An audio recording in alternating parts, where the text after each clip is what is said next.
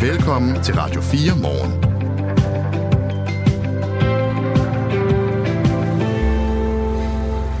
Fem ringborge er blevet en del af UNESCO's verdensarvsliste, og de her fem ringborge, de ligger altså i Danmark, og den ene af dem den hedder Akersund. Og om et øjeblik, der skal vi tale med Per Bak Laversen. Han er borgmester i Vesthimmerlands Kommune, hvor netop vikingeborgen Akersund ligger. Og så skal det lidt senere handle om flade snuder og menneskets bedste ven. For i Holland er en ny lov trådt i kraft. Det betyder, at det ikke længere er tilladt at afle på hunde med de her flade snuder. Det gør de i Holland for at undgå øh, sygdomme og lidelser hos hunden, som er fulgt med de her flade snuder. Og det mener øh, dyrenes beskyttelse, at det kan vi lære noget af herhjemme, og det skal vi høre lidt mere om, når klokken den bliver cirka kvart over syv. Og det er en øh, mandag morgen, hvor solen så småt er ved at, at, at titte frem. Din værter her til morgen, det er Michael Robach og Claus Andersen. Godmorgen. Godmorgen. Radio 4. Ikke så forudsigeligt. Fem danske ringborge er blevet en del af UNESCO's verdensarvsliste. Det skete i går, altså den her meddelelse om, at de her fem ringborge øh, skal være en del af verdensarvslisten i Riyadh i Saudi-Arabien, hvor FN-organisationen UNESCO netop besluttede, at vi skal have hele fem ringborge på den her flotte liste. Per Bak Laversen er borgmester i Vesthimmerlands Kommune. Godmorgen. Godmorgen. I din kommune, der ligger vikingeborgen Akersund, som er altså en af de her fem ringborge, der i går blev en del af UNESCO's verdensarvsliste. Og øh, den ligger ved øh, Limfjorden og en af de største i den danske, af de her danske vikingeborge. Du har fortalt os, at det her er et af de største politiske øjeblikke i din karriere som borgmester. Hvorfor det? Jamen det, det er det simpelthen fordi, at, at det at komme på UNESCO's verdensarvsliste med noget af den kulturarv, som vi har her i Nordjylland, det er helt specielt, fordi at vi jeg er meget, øh, hvad kan man sige, forhistorisk interesseret og kulturarvsinteresseret, og, og det er nu der også, at det er hele verden, der anerkender, at øh, vi har sådan et sted her ved, ved Akersborg, som jeg lige korrigerer, fordi Akersborg fæstningen, som den hedder, den ligger ved Akersund, øh, så selve fæstningen hedder ikke øh, Akersund, den hedder Akersborg. Ah, tak skal du have. Det var lidt pinligt for mig, men tak fordi du rettede mig. Hvor stor en aktiv del har du øh, haft i det her projekt? Altså, hvor meget øh, spiller borgmesteren en rolle i, i at få sådan en, en borg her på listen? Ja, den er jo sådan set minimal, men altså det er jo klart, det som det jo handler om her, det er, at vi har en organisation omkring de fem ringborge i, øh, i Danmark. Og så har vi selvfølgelig en lokal organisation her i Vesthimmerland, som har taget sig af det praktiske arbejde. Men det handler jo om, at der er en politisk opbakning til det handler også lidt om nogle penge.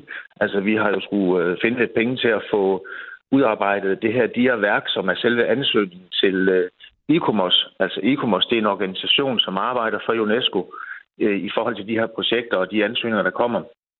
Og øh, det har jo selvfølgelig taget lidt økonomi og lidt, øh, lidt øh, politisk gymnastik for at få det til at fungere. Og så har der jo selvfølgelig været afholdt en masse møder med forskellige interessenter herunder UNESCO, eller øh, ICOMOS, og det har været ganske interessant at, at deltage i. Hvad kommer det til at betyde for Vesthimmerlands Kommune, tror du? Jamen altså, vi har jo aldrig prøvet noget lignende før. Øh, men altså, det det jo handler om, det er, at når vi ser til andre øh, øh, kulturhistoriske steder i verden, hvor man har opnået en, øh, en, øh, en listeplacering, jamen så taler man om en fordobling af besøgstallet. Og vi, vi har ikke tæller på op Ringborgen i dag. Altså, vi ved ikke, hvor mange gæster vi har i dag. Men altså, øh, hvis vi får en, en, øh, en 50.000 gæster deroppe om året, så er det også godt nok mange i, i, i Vesthimmerlands øh, forstand. Så vi glæder os til at, at få bygget nogle visitorcenter og noget deroppe, fordi vi har jo faktisk i øjeblikket øh, en ringborg deroppe, som er, øh, den er ret uspoleret i den forstand, at der ikke er øh, ret mange øh, bygninger, som kunne have været opført som viking-lignende øh, huse.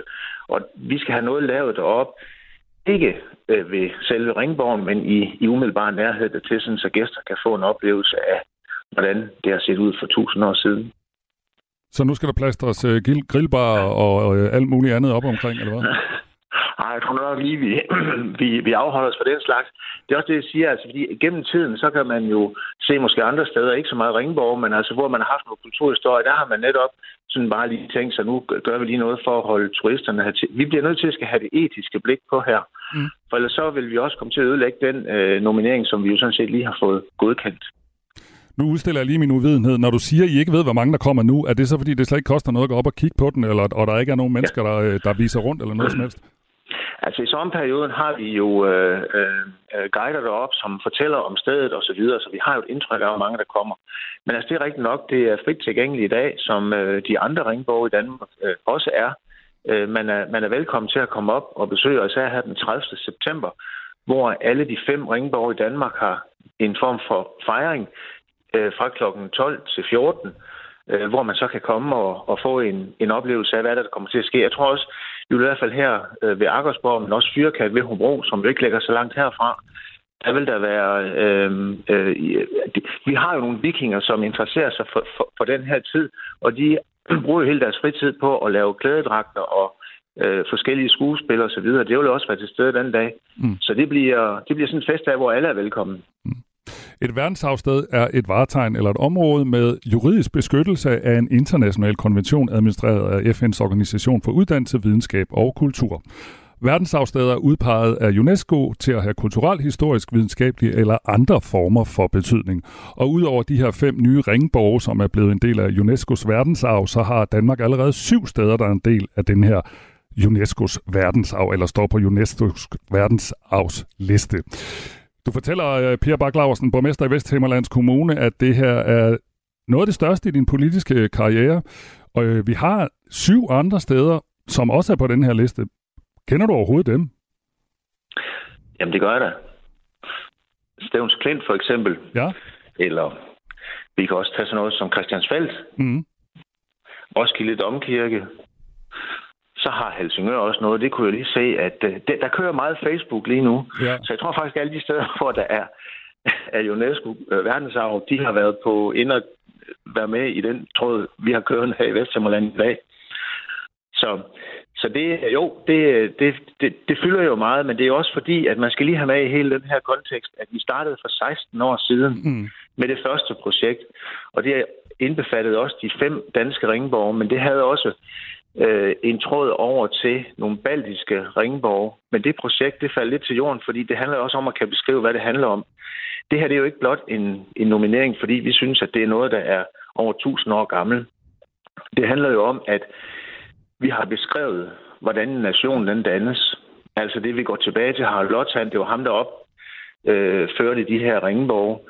Og hele historien, øh, som starter med, at danerne blev gjort kristne, og så til i dag. Det er jo sådan set det, der er interessant i den her sammenhæng.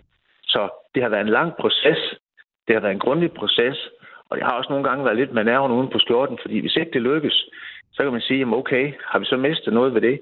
Mm. Nej, vi har jo stadigvæk vores kulturarv, men det, at der er andre i denne verden, som ser øh, på det her projekt som noget, som kræver verdens anerkendelse, det synes jeg, det er stort. Mm. Du bestod næsten min test, synes jeg. Øh, lad mig, lad mig lige tage de der syv øh, øh, ting, der allerede nu er på verdensarvslisten. Det er Christiansfeldt, som du også sagde, så er det Jelling-monumenterne. Du snakker om noget i Helsingør, det er Kronborg. Så er der ja. noget, der hedder Paraforslandskaberne, det er Nordsjælland, og så er det Roskilde Domkirke, Stævns Klint og Vadehavet, der er i forvejen er på. Man kan jo ikke tale med en borgmester, uden også at skal tale om kommunekassen. Har du mm. egentlig en forventning om, øh, Per Bak Laversen, at det her kommer til at betyde noget øh, for jeres kommunekasse, altså på grund af øget turisme? Ja, det er et godt spørgsmål. I første omgang, så handler det nok mest om måske lidt flere udgifter til nogle anlæg derop, som vi skal bidrage med øh, fra kommunekassen. Og det må vi jo se, om der så ikke også er politisk øh, enighed om. Øh, men, men altså på den længere bane, så er der ingen tvivl om, at det her, det, øh, det, det forventer vi jo, at det kommer til at give noget mere omsætning på turismen.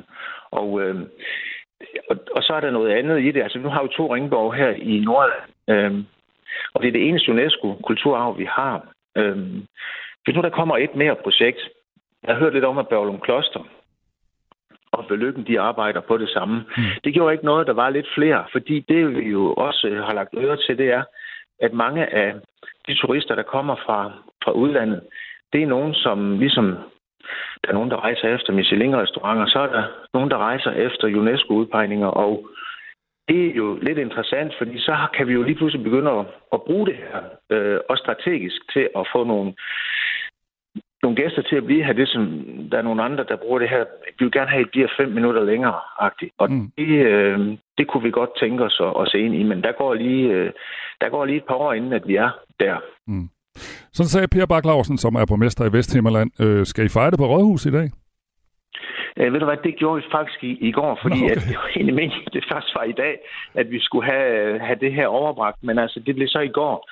Så der åbnede vi lige øh, lidt champagne, men altså vi har jo netop den her fejring, som er den officielle fejring, det er den 30. september fra 12 til 14. Okay. God dag. Tak lige måde. Og de fem ringborger er Akersborg ved Limfjorden, Fyrkat ved Hobro, Nonnebakken i Odense, Trelleborg ved Slagelse og Borgring i Køge. Altså de her fem ringborger, som er kommet på UNESCO's verdensarvsliste. Du lytter til Radio 4 morgen. Nu skal vi så få en kort stund tale om hunde. Og det er faktisk en historie, som vi godt kunne tænke jer at, at få dig med på derude. Skriv ind til os på 14 24. Fordi i Holland er en ny lov trådt i kraft, som betyder, at det ikke længere er tilladt at afle på hunde med flade snuder.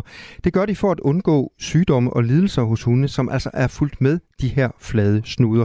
Så sidder du derude og har en hund med en flad snude, eller kender du nogen, der har en, eller har du bare en holdning til, om øh, vi skal gøre ligesom i Holland, altså forbyde at afle på de her hunde, så skriv til os på 1424. Fordi Jens Jokumsen, familiedyrchef i Dyrenes Beskyttelse, siger, at øh, det her det er noget, vi kan lære af herhjemme. Godmorgen til dig. Godmorgen. Hvad er det, vi kan lære? Altså det, vi kan lære af den hollandske model, det er jo at se, om det virker.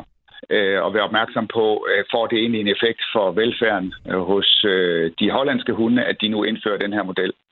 Øh, og det er jo noget, vi har ventet på i årvis, at, øh, og fra dansk side, at, øh, at vi får noget lovgivning, der beskytter øh, avlen af hunde, og beskytter på den måde, at, at vi må forvente, at der kommer nogle valpe til verden, som øh, bliver født til gode liv, øh, hvor de kan trække vejret frit, kan lege, øh, kan faktisk have et godt liv. Øh, og det er jo det, man prøver i Holland med den her trafiklysmodel. Jens Jokumsen, øh, hjælp os lige med, øh, sådan først og fremmest, hvad vil det helt lavpraktisk sige, at en hund har en øh, flad snude, og det kan give problemer med øh, trivselen?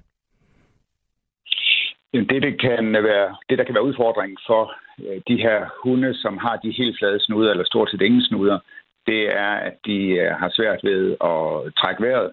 De har ikke fri luftveje, og de har udspillet øjne, fordi det bliver så kompakt, hele kraniet, at de så har udspillet øjne. De kan ikke lukke øjnene, og, og de bliver øh, generelt altså virkelig udfordret på deres øh, trivsel, øh, fordi de er så besværet.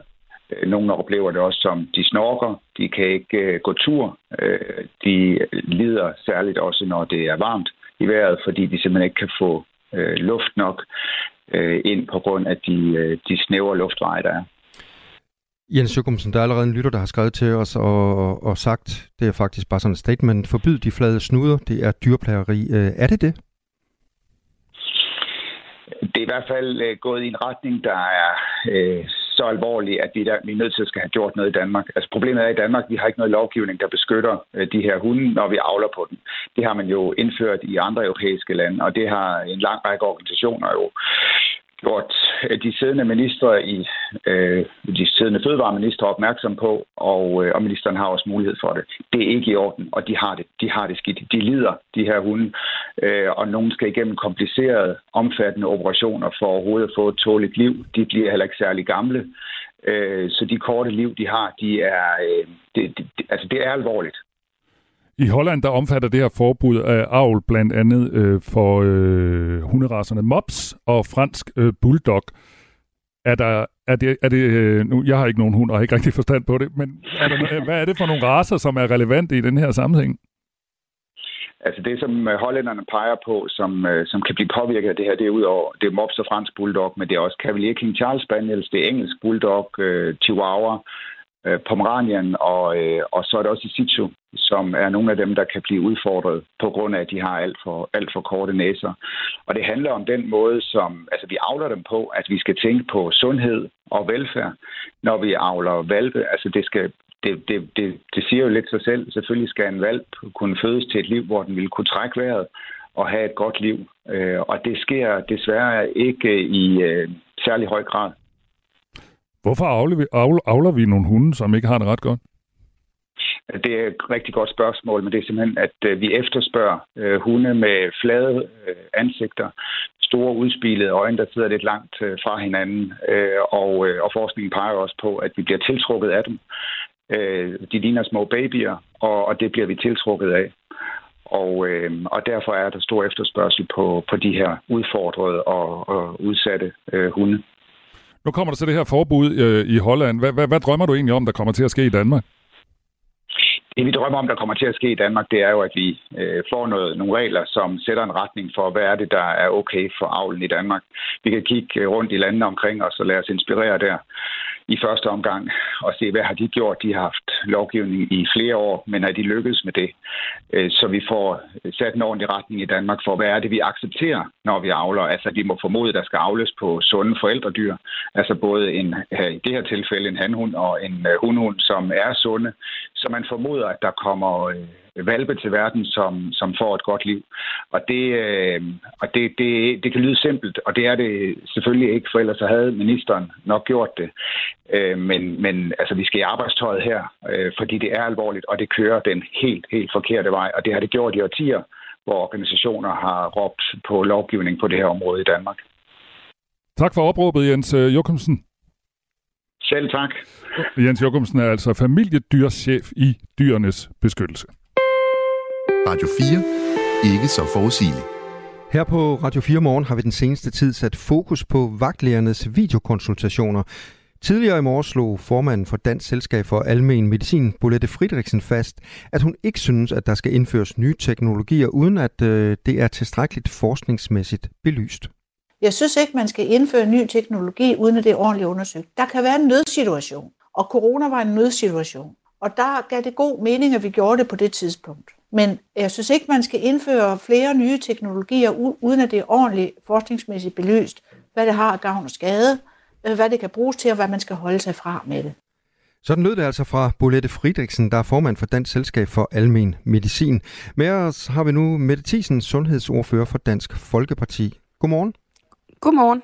Når du så hører Bolette Friedrichsens kritik af videokonsultationer, hvad sidder du så og tænker, at øh, du som politiker kan gøre ved det? Jamen, jeg synes, hun har, hun har nogle rigtig kloge betragtninger, og det var egentlig også det, jeg har sagt hele vejen igennem. Jeg har stillet nogle spørgsmål til ministeren for at få fundet ud af, om fejlraten er større øh, ved de her videokonstellationer, øh, end ved en almindelig øh, konstellation. Øh, men har også fra start af sagt, at det her må aldrig nogensinde blive et mål i sig selv, hvor man bare halser efter noget nyt teknologi øh, og glemmer øh, den sunde fornuft. Øh, nogle af de eksempler, vi har hørt om, det er jo noget, som jeg vil våge den påstand, at man som ganske almindelig menneske med sund fornuft kan sige sig selv, vi har alle sammen prøvet videoopkald, hvor vi ved, farverne er ikke, øh, som de er, hvis du står over for personen i virkeligheden. Øh, og nogle af de her videoopkald har jo været nogen, hvor man har skulle vurdere farve i et videoopkald. Det kan man jo sige sig selv, det kan ikke lade sig gøre, fordi farverne er anderledes over en forbindelse. Så jeg synes, det lyder rigtig fornuftigt. Øh, Lad os få, øh, få kigget på det her med fejlraten. Lad os få, øh, få lavet den her, øh, hvad skal man sige, få undersøgt, om, øh, om det giver mening. Jeg vil så dertil sige også, og det var egentlig også det, øh, som der var flere, der skrev ind om øh, tidligere, at det i, i, øh, i nogle tilfælde kan give god mening om øh, at det her med, hvis du for eksempel bor rigtig langt fra din læge, øh, hvis du står øh, derhjemme med, øh, med, med, med små børn eller andet, og der er nogle helt særskilte ting. Der var nogen, der nævnte borrelia eksempelvis, hvor du tydeligt kan se den her ring øh, uden om, øh, om bidet og så videre. Øh, så selvfølgelig kan der være nogle helt særskilte tilfælde, hvor det kan give mening. Men som udgangspunkt må vi jo have et sundhedsvæsen, hvor man kan mødes med et rigtigt menneske, tale med et rigtigt menneske, og så få en diagnose. Men Mette Thiesen, de her øh, videokonsultationer, de blev indført under coronapandemien, fordi øh, der havde vi svært ved at, at, at møde hinanden og være samlet i, i, i større forsamlinger. Det kunne give problemer, når vi sad nede ved, ved lægen, øh, eventuelt og, og, og sad og smittede hinanden. Så synes du ikke dengang, det var en god idé? Jamen, som, som der egentlig også bliver sagt, så var det der jo sådan force majeure-agtigt. Hvordan sikrer vi det her øhm, under de givende omstændigheder, hvis man kan sige det sådan. Øh, så, så det var jo sådan set øh, fint nok. Øh, men vi står bare i en anden situation nu, øh, og, øh, og jeg kan da godt være bekymret, når man, øh, når man lægger op til, at det her nærmest skal være et mål i sig selv, at der skal være videokonstruktioner. Øh, så kan jeg både være bekymret for, at det er en form for spareøvelse. Jeg kan også være bekymret for, at man, øh, at man ser det som et mål i sig selv, øh, at lave videokonstruktioner, og det må det aldrig nogensinde blive. Det skal være en individuel vurdering, og langt de fleste, vil jeg da våge den påstand, der er det bedst, at man sidder over for et rigtigt menneske, eller taler med et rigtigt menneske. For det handler også grundlæggende om noget tryghed. Øh, og jeg kan da godt forstå, at man sidder derude og tænker, okay, der har været nogle ret grælde sager øh, oppe. Øh, er det her overhovedet øh, trygt og sikkert? Øh, og så vil vi jo også se, at det er de ressourcestærke, som banker i bordet og siger, jeg vil insistere på at komme ind og blive undersøgt. Og så er der måske en hel masse, som måske ikke har det overskud, og som ender med at sige, jamen det er også fint nok, at, øh, at det bare bliver en videokonsultation, øh, og så måske ender med at få nogle voldsomme efterfølgere, som, som nogle af de ting, vi har set. Så nu skal vi have undersøgt, jeg har stillet de her spørgsmål, mm. nu må ministeren svare på, hvor stor fejlraten egentlig er på de her videokonstitutioner, sådan, så vi kan lave en sammenligning, og så må vi tage den derfra, men det må aldrig blive et mål i sig selv, at der skal være videokonst- flere videokonstitutioner. Vi har her på Radio 4 Morgen hele sidste uge beskæftiget os med de her konsultationer, altså videokonsultationer i lægevagten, og vi har været i kontakt med patienter og efterladte, som alle har haft negative oplevelser. Men der er også flere, der kan se fordele i brugen af netop øh, de her videokonsultationer i lægevagten. Blandt andet praktiserende læge Joachim Nørmark, han har klinik i Aalborg, og så arbejder han altså også som øh, vagtlæge. Han sagde sådan her til os i onsdags. Der kan være mange fordele, hvis man bruger det rigtigt. Man skal huske på, at det er et værktøj, ligesom andre værktøjer, vi har at, at arbejde med. Øh, og, og der kan være fordele i nogle situationer. Nu sidder jeg i Region Nordjylland, hvor der kan være ret langt øh, til lægevagten. Der kan vi måske spare nogle patienter for nogle, for nogle lange køreture øh, ved at kunne håndtere det på video. Altså spare patienter for øh, lange køreture, det var du også selv inde på øh, lidt tidligere. Øh, så Joachim Nørmark kan godt se nogle fordele i de her videokonsultationer. Vi har jo i mange år haft vagtlæger rundt omkring i landet, som har foretaget vurderinger alene baseret på telefonopkald. Øh, hvorfor er det så godt nok? Jamen, jeg synes, han har nogle rigtig, øh, rigtig gode pointer, som du selv siger. Det var egentlig også det, jeg sagde øh, tidligere. Øh, det kan sagtens være en, øh, en forbedring i forhold til et almindeligt opkald, at man har en videokonstitution. Det må bare aldrig blive et mål i sig selv. Øh, altså, det må, øh, det må ikke være sådan, at man får ligesom at halse efter en teknologi, øh, hvad skal man sige, ikke, ikke ser de åbenlyse øh, faldgrupper, der også kan være. Øh, og det er derfor, jeg siger, at man skal gøre det øh, stille og roligt. Øh, og før har det jo været sådan, at hvis du taler med en vagtlæge, så øh, som oftest, hvis man havde en eller anden form for bekymring i forhold til også nogle af de sager, som vi har afdækket tidligere, jamen, så ville man sige, kom ind øh, og lad os kigge på det. Så kunne det godt være, at man skulle køre et, et lidt længere vej, øh, men så sad man i hvert fald over for et rigtigt menneske, og, øh, og kan man sige, øh, i levende liv, og fik, øh, og fik lavet den her diagnose. Man kan sagtens bruge videokonsultationer i nogle særskilte tilfælde. Øh, og det er også fuldstændig rigtigt, som man siger, nogle gange vil du også kunne spare folk for en lang køretur, hvis det er noget, man kan klare over et videoopkald. Øh, så, så, så det her handler jo også, som han i bund og grund siger, om sund fornuft. Og siger... sige, jamen, kan vi vurdere farve over et videoopkald? Nej, ja. det kan vi for eksempel ikke. Men der er andre ting, man måske godt kan.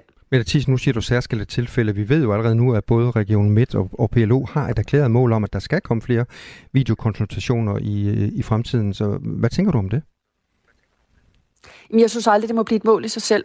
Øhm, og, og nu vil jeg sige, nu, nu Region Midt har vi jo hørt mange sager fra, kan man sige, øh, generelt øh, over hele linjen, øh, hvor det måske ikke er gået så godt.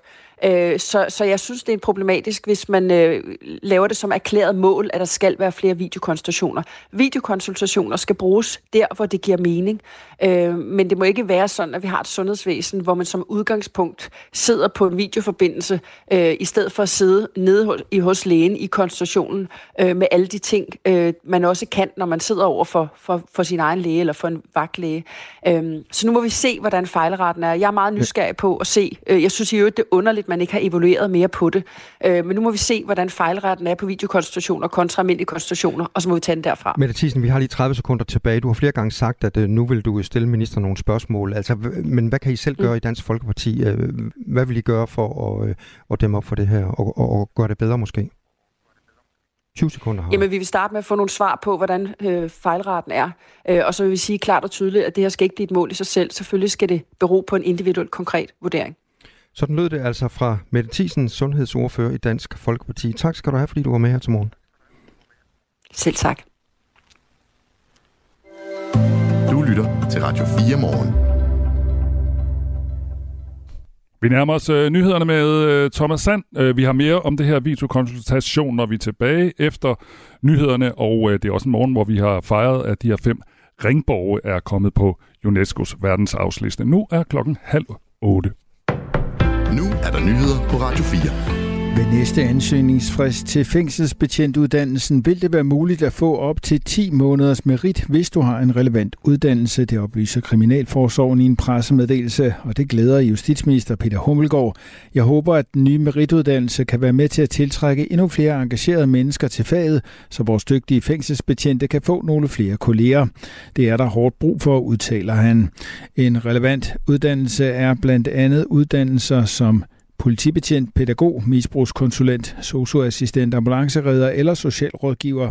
Uddannelsen til fængselsbetjent tager normalt tre år. Ifølge Kriminalforsorgens direktør Ina Eliassen er merituddannelsen det nyeste tiltag for at få flere til at søge ind på uddannelsen. Vi har vurderet, at det er, øh, er en god idé at indføre den her merituddannelse. Vi gør rigtig, rigtig mange ting for at rekruttere nye øh, fængselsbetjente. Det her det er det nyeste initiativ, vi har hvor det er muligt, hvis man kommer fra øh, et andet erhverv, at søge ind til os, og så komme lidt hurtigere igennem uddannelsen øh, for at blive fængselsbetjent.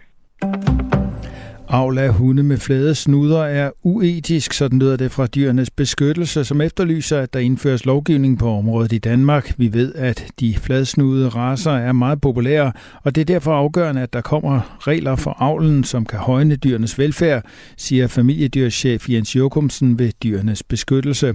I Holland trådte den 24. august et totalforbud mod avl af hunde med flade snuder i kraft. I Holland omfatter forbuddet mod avl blandt andet hunderaserne Mops, fransk bulldog og chihuahua.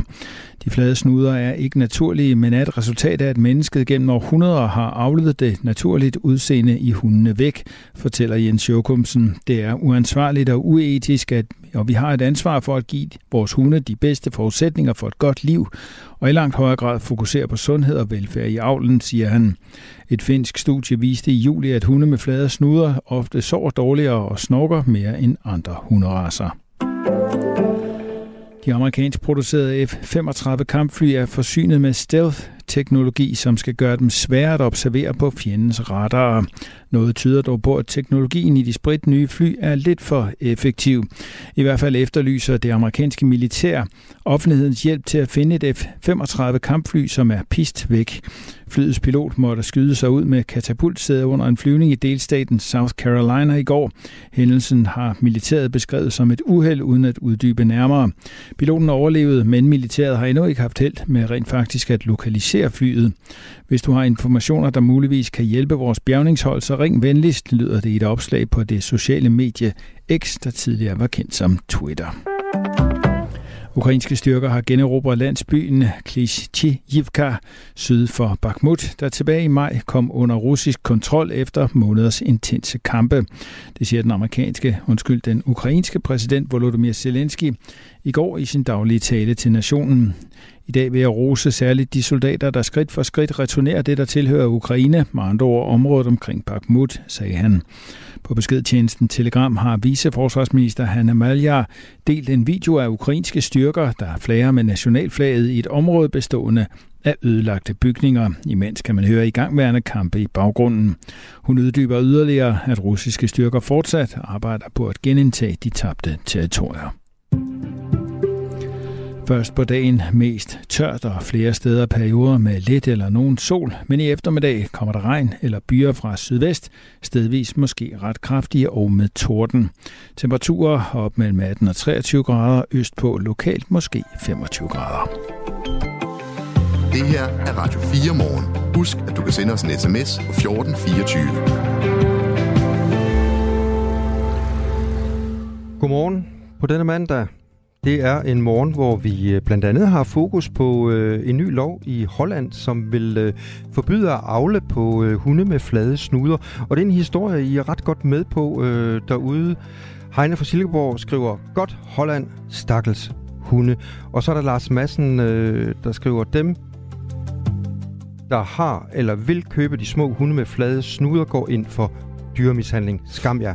Og så er der en anden, der skriver, Godmorgen, tak for et godt program. Problemerne med flade snuder forværres især af østeuropæiske valpefarme uden avlsetik. Jeg tror ikke, at et lokalt avlsforbud kan fjerne problemet, det skriver Christian fra Gladsaxe. Tak for de sms'er på 1424. Om cirka 10 minutter, så skal vi videre med historien om øh, de her videokonsultationer. For det er et kæmpe eksperiment, at man har rullet dem ud i lægevagten i hele landet. Sådan lyder det fra formanden for Dansk Selskab for Almen Medicin, Bolette Fridriksen. Men hvad tænker en, som har oplevet konsekvenserne ved det her altså, som bliver kaldt et kæmpe eksperiment. Det ved vi lidt mere om, hvad, øh, hvad hun tænker om cirka 10 minutter. Du lytter til Radio 4 morgen. Klokken den er 7.35. Din værter her til morgen, det er Claus Andersen og Michael Robach. Godmorgen. Godmorgen. Du lytter til Radio 4 morgen. Samtykke til sex kan både med og kan både gives med og uden ord, men særligt det sidste, altså uden ord, skaber til sydlandet forvirring hos unge mennesker. Mest udpræget ses det hos mænd mellem 16 og 20 år. Det er altså dem, der er mest forvirret, når det handler om det her samtykke. 40 procent af dem synes, det er svært at afgøre, om deres sexpartner samtykker, hvis vedkommende ikke siger det lige ud med ord. Det er en af konklusionerne i en ny undersøgelse, som Opinion har foretaget for det Kriminalpræventive Råd. Og med os nu, der har vi videnskabskonsulent i det Kriminalpræventive Råd, Katrine Amalie Keller. Godmorgen. Godmorgen. Hvad er det, de unge mænd ikke kan forstå? Jamen, øh, de har egentlig fået en ret god forståelse for, at vi har øh, samtykkelovgivning, og egentlig forstår til sådan en ret stor grad, hvad det betyder. Men vi mangler lige den sidste del, som er det her med, hvordan praktiserer man det? Altså, hvordan gør man, hvordan får man samtykke, hvordan giver man samtykke? Det er der, hvor den lige er hægtet af, og hvor vi mangler det sidste for at komme helt i mål med sådan at have samtykkekultur i Danmark. Jeg er bestemt ikke mellem 16 og 20, men jeg kan da også godt være lidt forvirret, og jeg er i et fast parforhold, så, så jeg er måske heller ikke så meget ude i det, men altså, jeg kan da også godt være lidt forvirret. Hvornår er der egentlig samtykke, hvis ikke man får spurgt direkte med, øh, med ord, øh, er, har du lyst til at gå i seng med mig? Men hvis det nu er sådan mere øh, uden ord, hvad, hvad er de gode råd så? Ja, altså, vi bliver nødt til at huske på, at vi sådan hele tiden snakker og sådan, kommunikerer med hinanden uden ord. Altså, så der er ikke, det er ikke fordi, vi prøver at sige, at der er én rigtig måde at gøre det på, og det er det heller ikke den her rapport siger. Øh, man kan godt give samtykke med, med kropssprog og med, med lyde og med udtryk. Øh, og det kan selvfølgelig være lidt sværere for den anden at læse, hvis man ikke får et helt klart ja og nej. Øh, men problemet er, at, at der er mange unge mænd, der, øhm, hvis de er i tvivl, har de faktisk ret svært ved at spørge, øh, har du lyst til det her, eller giver du samtykke til det her, eller må jeg gerne det her, eller hvad skal vi gøre nu? Øhm, så der, der er både sådan en, en, en, der er nogen, der har svært ved at læse det, og så dem, der har svært ved at aflæse det, har faktisk også svært ved at spørge. Så vi bliver nødt til sådan at, at skabe et eller andet sprog, vi kan give de unge øh, i forhold til øh, både kropssprog, men også i forhold til, øh, øh, til at tale med sin partner øh, om det. Men kan vi ikke bare lære dem at sige, undskyld, har du lyst til at gå i seng med mig? Er det ikke det nemmeste? jo, altså det ville da være super nemt og sådan lidt robotagtigt. Men øh, det er jo ikke... ikke så romantisk. men det er måske ikke det mest romantiske, og det synes jeg egentlig ikke... Øh... Altså jeg tror ikke, vi behøver at gøre det sværere, end det er. Altså, øh, det handler jo om lyst og behov og grænser, og det er jo det, vi skal lære de unge. Hvordan finder jeg min egen grænser? Hvordan aflæser jeg dine? Men hvad tænker du så vil være et godt råd til de her unge øh, forvirrede mænd hovedsageligt, som ikke, øh, som ikke ved det? Altså, kan, jeg, ved, jeg ved godt, at sådan noget her er enormt svært at sætte på formel. Men alligevel, ja. altså, hvad, hvad, er der tre gode råd, hvis der er nogle unge mænd, der lytter med her og tænker, jeg kan ikke få mig selv til at spørge direkte, så jeg må ligesom tage den uden ord. Hvad er de tre gode råd? Jo, altså jeg ved ikke, om jeg har lige tre gode råd sådan klar til dig, men det handler jo om, at, at vi, vi er øh, flere mennesker om den her øh, handling. Altså det handler ikke kun om mig, det handler om, at jeg skal kunne, kunne mærke, hvad min partner også har lyst til. Så det hele handler bare om, at vi, vi er to mennesker, der skal gøre noget, og det er noget, vi begge to skal synes er, er dejligt. Øhm, og jeg vil egentlig sige, at, at det ved jeg godt ikke helt af dit spørgsmål, men jeg synes egentlig ikke, at det kun er at ansvaret ligger på de unge. Altså, vi har skabt en ret stor lovændring i Danmark. Altså, vi har lavet samtykkelovgivning, som er rigtig, rigtig fint, og som øh, kommer til at hjælpe rigtig mange mennesker, både mænd og kvinder. Øhm, men vi har ikke givet nogen øh, vejledning til, hvordan man gør. Altså, vi har vi har indført seksualundervisning i gymnas- gymnasielle uddannelser, men slet ikke i alle de andre uddannelsessystemer. Og, og det mangler jo. Altså, vi kan jo ikke bare være bekendt og lave en stor, kæmpe lovændring, men så slet ikke følge op med noget forebyggelse. Så du tænker egentlig også, at samfundet har et ansvar for, fordi, fordi det her, det er simpelthen en helt, ja, jeg ved ikke, om det er en helt anden måde, men fordi man har jo altid gerne skulle øh, være sikker på, at den, man skulle gå i seng med, mm. også havde lyst. Men det er i hvert fald en anden måde at se på det. Altså, du, synes du, at, at vi lidt har svigtet øh, de, øh, de mennesker, som er ude på det her marked, hvor det er vigtigt at, ligesom at sikre sig, at øh, den anden faktisk også har lyst? Ja, det synes jeg faktisk lidt, vi har, og man kan jo særligt se, at det er de unge, altså det er de her, der, der mangler lidt erfaring, og hvor der måske er større usikkerhed blandt sex, end hvis nu du, du har været aktiv i, i mange år. Øh, og det er ligesom dem, vi skal klæde på til, hvordan gør du egentlig det her? Øhm, så ja, det, det er egentlig, jeg vil sige, det er et samfundsproblem. Jeg synes ikke kun, vi kan sådan smide den over på øh, sådan noget learning by doing. Altså vi bliver nødt til at give dem nogle værktøjer i noget seksuel undervisning, i... Øh, i, øh, altså også i medierne tager det op, og der, rapporten viser for eksempel også, at, at unge, der ligesom snakker med andre unge, eller snakker med andre om samtykke, har meget nemmere ved at kommunikere samtykke, når de så er sammen med en seksuel partner. Så vi skal ligesom få den her dialog i gang øh, blandt de unge, og blandt, altså i, i samfundet generelt. Jeg taler med øh, videnskabskonsulent i det kriminalpræventive råd, øh, Katrine Amalie Keller. Nu sagde du selv det der med, at vi skal have de unge til at tale sammen. Altså, jeg er også forælder mm. til nogle børn, og hvis jeg siger ordet sex, så ved jeg godt, hvad der sker. Så lukker de, øh, løber de ud af stuen øh, og holder ja. sig for ørerne. Altså, og du siger, at det halter noget i skolerne. Hvor, hvor, hvor, hvor skal vi ramme de unge? Altså, i skolerne er helt klart en vigtig del. Altså, vi skal have noget seksuel undervisning, som, som øh, møder de unge der, hvor de er. Og det handler også om og altså, da jeg havde seksualundervisning, var det meget sådan noget med kønssygdomme og, og, og reproduktion, hvor det her det bliver nødt til at handle meget mere om, om lyst og grænser og, og identificere sine egne behov og sin partners behov. Så vi skal ligesom udvide den her seksuel undervisning lidt, hvilket man har gjort i uge 6 i, en, i, en, i nogle år nu. Men vi skal ligesom også have det til andre skoler. Vi skal også have det til erhvervsskolerne. Vi skal også have det til vi skal ligesom udbrede det til alle unge, så vi ikke kun giver nogen mulighed for at få den her viden, og andre ikke. Øhm, og så tror jeg heller ikke, man skal undervurdere, at selvom ens børn ikke sådan lige altså, sådan lavet, som om de ikke lytter, så får de faktisk information også fra deres forældre, også fra mediebilledet. Så, sådan, så vi bliver nødt til at prøve at have den her samtale med de unge. Mm. Danmark fik i øh, 2021 en samtykkelov. Den øh, var der bred opbakning til den, øh, eller den er der bred opbakning til i den danske befolkning. Det viser jeres undersøgelse. 85 procent af deltagerne i undersøgelsen svarer der også, det er vigtigt at altid at sikre sig samtykke til sex. Og så taler vi om de her øh, helt unge mænd med de 16-20-årige. Der er 40 procent af dem, der synes, det er svært at afgøre, om deres sexpartner samtykker, hvis vedkommende ikke siger det direkte med ord. Hvad er konsekvensen egentlig, hvis det her, øh, hvis, hvis man ikke får styr på det her? Jamen, det er jo, altså, det, den værste konsekvens vil jo så være voldtægt, eller nogen opfatter øh, en seksuel akt som voldtægt. Øhm, og det er jo det, vi godt kan forebygge ved at lave nogle relativt små greb, altså at, at ændre, øh, som måske kan ændre lidt på den måde, vi sådan forstår sex på og, og snakker om sex. Øhm, og de unge iblandt snakker om sex. Altså det handler om både, at vi skal lære at aflæse hinandens signaler, men det handler også om at kunne lære at... Vi har fokuseret meget på, at man bare kan sige nej, men man skal også, vi skal også prøve at fokusere lidt på, hvordan siger jeg egentlig ja? Øh, som lidt er måske en, en, en vinkel, der er blevet glemt. Men når man er helt uerfaren, 16-20 år, så er de fleste jo sådan halv eller helt uerfarne. Kan det så ikke netop være svært at aflæse hinandens signaler? Jo, og det, det kan det jo. Det kan man jo se i den her rapport, at det er det.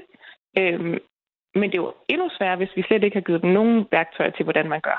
Altså, vi skal jo hjælpe dem øh, med at, at lære og identificere sine egne behov og andres behov og kunne, øh, kunne kommunikere med hinanden. Og det gør vi altså ikke ved første gang, vi snakker om sex og med sin sexpartner. Altså, vi bliver nødt til at have startet en samtale inden, så de har et sprog, de kan bruge. Mm. Nu taler vi om, at det er svært for de her mænd at finde ud af, de her helt unge mænd, kunne, man, kunne, det, kunne det hjælpe, hvis kvinderne blev bedre til ligesom at øh, være tydelige i deres, altså sådan helt verbalt at sige, jeg har lyst eller jeg ikke har lyst? Altså vil det hjælpe de unge mænd? Øh, ja, altså rapporten viser også, at der, sådan, der er forskellige udfordringer for mænd og kvinder, så det er faktisk ikke kun mænd, der har et problem. Og jeg synes også, det er meget vigtigt, at vi ikke gør det her til sådan en, en mænd mod kvinderkamp. Øh, fordi at det her det er jo noget, der sker sådan i samspil med hinanden, og det er jo noget, der skal være dejligt for for alle parter, og det er jo, det er jo egentlig det, samtykke handler om, at, at det er noget, der skal være, øh, som alle bare har lyst til at gøre, så det, det skal ikke være sådan kønnene mod hinanden. Det var, nu, det, var nu heller ikke, det, var, det var nu heller ikke, fordi jeg, jeg tænkte, at det skulle være kønnene mod hinanden, men det var egentlig bare for at sige, at hvis de unge mænd har svært ved det, kan de unge kvinder så hjælpe dem lidt på vej?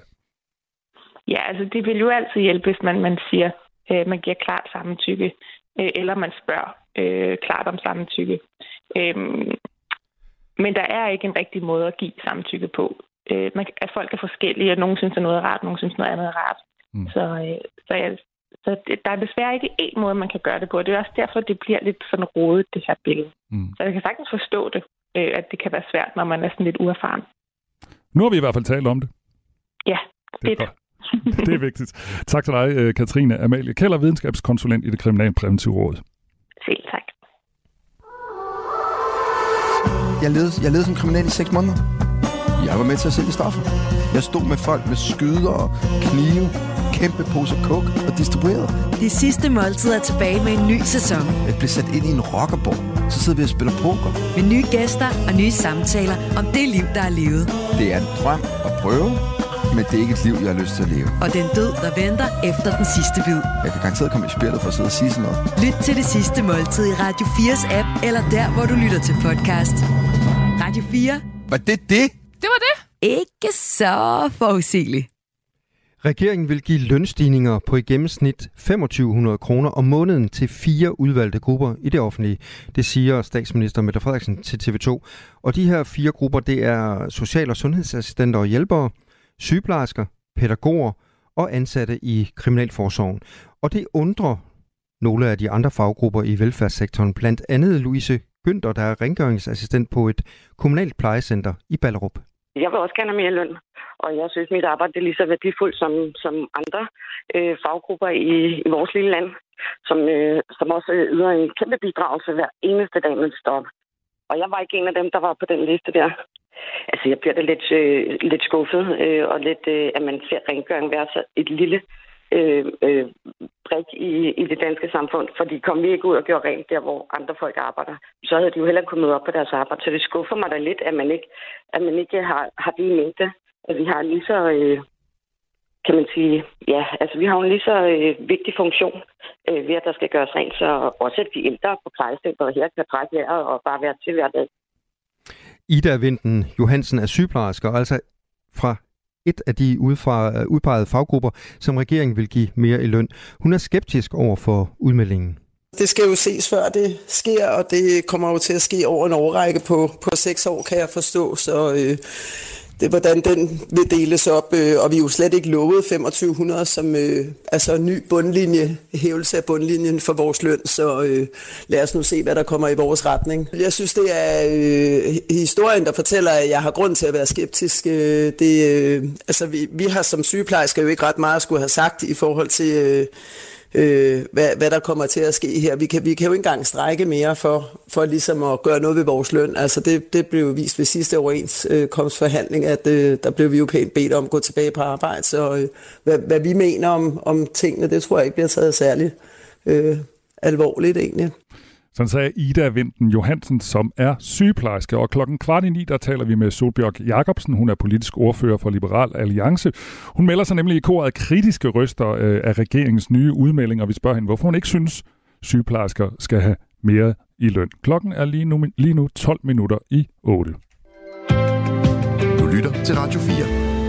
Det er et kæmpe eksperiment og en fejl, at videokonsultationer er blevet rullet ud som et værktøj i lægevagten i hele landet. Sådan lyder det fra Bolette Friedrichsen, der er formand for Dansk Selskab for Almen Medicin. Hun siger, det var en fejl at rulle videokonsultationerne ud i stor skala i lægevagten, for der eksisterede ikke nok forskning på området, inden øh, myndighederne gjorde det. Bolette Fridriksens udmelding kommer efter, at vi her på Radio 4 Morgen har kunne beskrive flere sager, hvor vagtlæger til synladende overså vigtige symptomer på sygdomme hos patienter, der altså var igennem de her videokonsultationer. Nu kan jeg så sige godmorgen til dig, øh, Sabrina Søgaard. Godmorgen.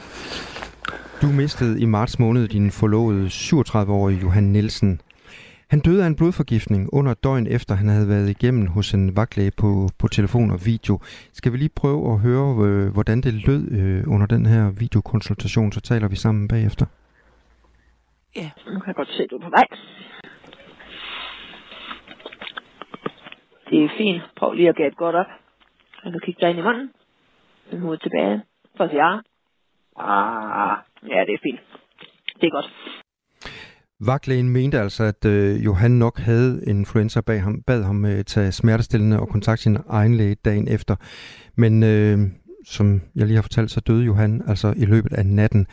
Så øh, Sabrina Søgaard, hvad tænker du, når formanden for Dansk Selskab for Almen Medicin kalder udrulningen af de her konsultationer for et kæmpe eksperiment?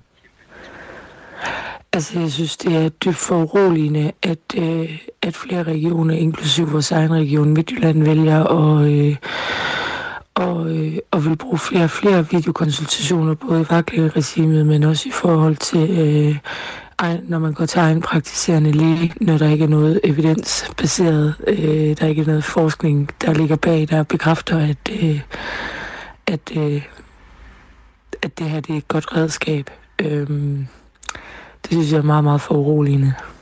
Ja, og når nu så øh, Dansk Selskab for Almen Medicin går ud og kalder det et kæmpe eksperiment, altså hvad rører der så i kroppen på dig? Jamen, jeg kan slet ikke forstå, hvorfor at, øh, at vi skal, altså, hvorfor der er behov for, at vi skal eksperimentere øh, med, med, vores, altså, med vores sundhed, med vores, øh, med vores liv. Det, det, det, det forstår jeg slet ikke. Jeg, det, jeg kan slet ikke forholde mig til det, det gør mig rasende, at, at Johan han blev en del af et eksperiment. Nu har vi så her på Radio 4 Morgen beskæftiget os øh, med de her videokonsultationer i, øh, i, i, i godt en uges tid, og vi har også talt med en praktiserende læge i, i Aalborg, som rent faktisk øh, godt kan se en pointe og en idé med de her videokonsultationer. Øh, hvad, hvad går der igennem hovedet på dig, når du, når du hører sådan en praktiserende læge, som, øh, som langt hen ad vejen lovpriser de her øh, videokonsultationer? Jamen altså, jeg kan godt se fordelen med dem, så langt øh, i forhold til fysiske skader. Hvis du skal have vurderet, skal det her sår, skal det øh, syes, eller skal det, øh, eller er det ligegyldigt, eller øh, altså sådan nogle ting. Men, men jeg forstår simpelthen ikke, hvordan man kan læne sig op af, øh, af et redskab, der ikke kan vise, øh, altså som hvor, hvor så mange symptomer kan blive overset. Du kan ikke måle et blodtryk, du kan ikke måle et infektionstal. Øhm, du, du får ikke set patienten i øjnene fysisk. Altså Johans eksempel, øhm, synes jeg er, Øh, er et klokkeklart eksempel på, hvor mange ting man kan overse. Vagtlægen, hun overser hans farver, hun overser, øh, hvad det hedder, øh, altså rigtig mange af hans symptomer. Hun, hun øh, opkaldet var i 12 sekunder, hvor hun, øh, hvor hun læner sig op af, at hun, hun, hun synes, hun kan se rigtig, rigtig, rigtig mange ting. Øh, hvor det viser sig, at det ikke kan lade sig gøre. Så jeg kan slet ikke forstå, at man kan lovprise et, et værktøj som det her. Dansk øh, Selskab for Almen Medicin, som nu går ud og siger, at det her det er et øh, kæmpe eksperiment, at det er blevet, blevet rullet ud i hele landet. Det er et fagligt selskab for de praktiserende læger og vagtlægerne, og det er altså dem, der udarbejder vejledninger, retningslinjer og guides til de praktiserende læger og vagtlæger. De her videokonsultationer, de bliver altså brugt i stigende grad. De nyeste tal, de viser rent faktisk, at øh, for øh, de nyeste tal, som vi har for Region Midtjylland, de viser, at alene i den region er der foretaget over 47.000 videokonsultationer i den første halvdel af året. Det er 10.000 flere end øh, samme periode sidste år. Den vagtlæge, som øh, Johan Nielsen var igennem øh, hos, har senere forklaret i klagesvar, at hun på videoen ikke så en patient, der var akut behandlingskrævende. Altså var videoen en medvirkende faktor til, at vagtlægen ikke sendte Johan Nielsen ind til en fysisk konsultation. Bolette Fridiksen, der også selv er praktiserende læger, hun siger også, at, det, at der generelt mangler viden om, sådan i hvilke situationer man kan bruge de her konsultationer. Og det er derfor, hun nu går ud og siger, at hun synes, det er en fejl, at man har rullet det ud i hele landet. Så øh, Sabrina Søgaard, hvilken forskel tror du, det kunne have gjort for, for Johan, hvis øh, effekten af de her videokonsultationer havde været undersøgt, før de så blev rullet ud i hele landet? Jamen, så håber jeg, at jeg tror på, at, at han var blevet taget ind, i stedet for, at det var blevet til et videokald, fordi altså, jeg, jeg kan ikke se nogen, øh, øh, nogen grund til, at, øh, at, at man kunne, i hans tilfælde kunne erstatte videokald med en, med en fysisk konsultation. Øhm, så, så jeg håber og tror det på, at, at han, var, at han var blevet taget ind i stedet for. Ja. Sabrina Søgaard, der er flere, der, der skriver ind til os lige nu, blandt andet øh, Lina Christensen fra, fra Brastrup. Hun skriver, Stakkels kvinde og hendes forlovede, jeg kondolerer.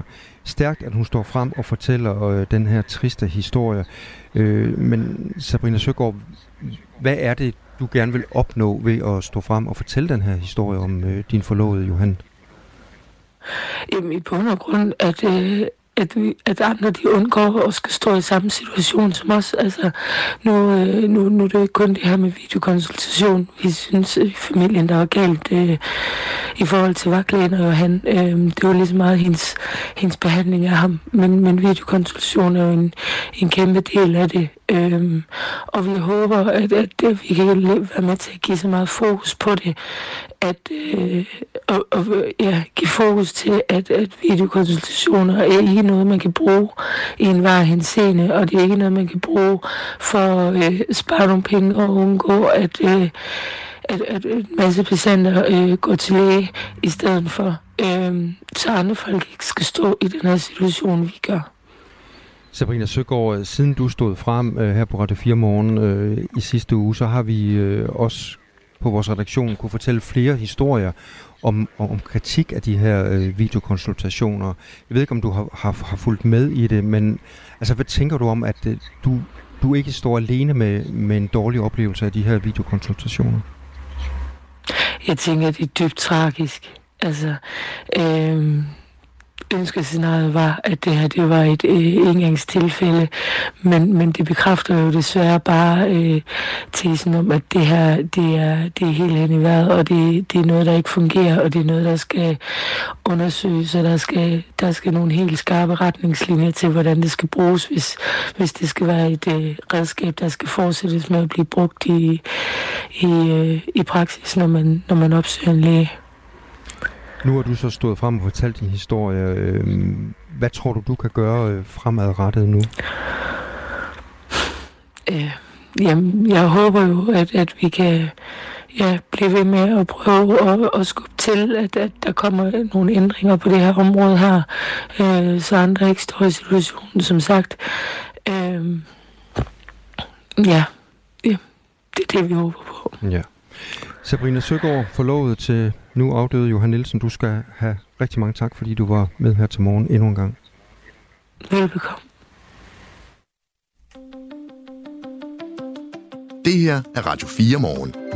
Husk, at du kan sende os en sms 1424. Og så skifter vi spor, fordi jeg nævner lige nogle ting, Claus. Den kinesiske mur. Ja, den er lang. Ja, pyramiderne i Giza. De er høje. Det er de nemlig også og øh, masser af andre fantastiske ting. Og grund til at nævne det her, det er, fordi de er på UNESCO's verdensarvsliste. Og nu er der altså kommet fem danske ringborge på den her liste. Øh, det skete i går, og det har været 16 års forarbejde for, at øh, de her ringborge kunne komme på listen. Og det gælder Akersborg ved Limfjorden, Fyrkat ved Hobro, Nonnebakken i Odense, Trelleborg i Slagelse og det, der hedder Borgring i Køge.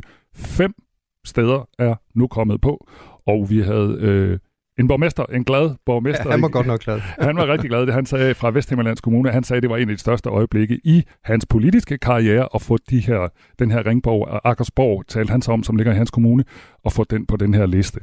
Og øh, det fik jo os øh, til at tale med ham om, hvad der i øvrigt ellers er af andre danske ting, der er på den her liste, altså over UNESCO's verdensarvsliste. Og jeg tager den lige, så man kan blære sig med det senere på arbejde. Hvis man taler om det her til frokost, så kan man lige fyre dem her af. Så det er simpelthen en service til dem, der sidder ved frokostbordet og gerne lige vil blære sig. Mm. Fordi jeg tænker, snakken kommer måske, i hvert fald i nogle af de her steder, hvor de her ringborg ligger, kommer nok til at øh, gå om de her ringborg. Så kan man lige supplere op med, hvad der ellers er af fede UNESCO verdensarvs liste ting i Danmark. Der er nemlig syv andre. Den ene, det er Roskilde Domkirke, Kronborg, Stævns Klint, den danske del af Vadehavet, Christiansfeldt. Du har boet dernede omkring, har du ikke det? Jo, nede ved Christiansfeldt. Ja. ja. Hedder det Christiansfeldt? Det hedder Christiansfeldt. Nå, ja. Christiansfeldt. Jeg kender ja, det, det mest... var ikke for at rette dig. Men... Nej, det gør jo. ikke noget. Jeg kender det jo mest for, er det ikke der, man kan få honningkage? Jo. Og det ligger sådan lige syd for Kolding, for lige øh, omkring Kongeåen. Ja. Og så er det, det her, det har jeg læst mig til, det er mange, mange år siden, jeg har været i Christiansfeldt. Men den er grundlagt af herren Hutterne i 1773, og byens centrum er præget af nænsomt restaureret, øh, forholdsvis ensartede ældre bygninger i prunkløs stil, alle i mursten. Så Christiansfeldt er også med på listen. Og så er der også øh, Christian den 5. Parforce jagtlandskaber i Nordsjælland. Og jeg måtte lige google det der Parforce-jagt. Det er en forfølgelsesjagt, hvor under jæger til hest og ved hjælp af hunde, jæger vildtet til udmattelse, så det kan dræbes med lanse eller hirsfænger. Og det er altså også en af de ting, der er på, øh, på den her UNESCO's verdensarvsliste. Og så altså de fem ringborg. Tillykke til dem. Ja. Og måske til os alle sammen. Det er da meget godt, er det ikke? Det er da super godt. Så blev vi klogere Så her blev vi på klogere. mandag morgen. Og nu er der så nyheder med Thomas Sand. Du har lyttet til en podcast fra Radio 4. Find flere episoder i vores app, eller der, hvor du lytter til podcast. Radio 4. Ikke så forudsigeligt.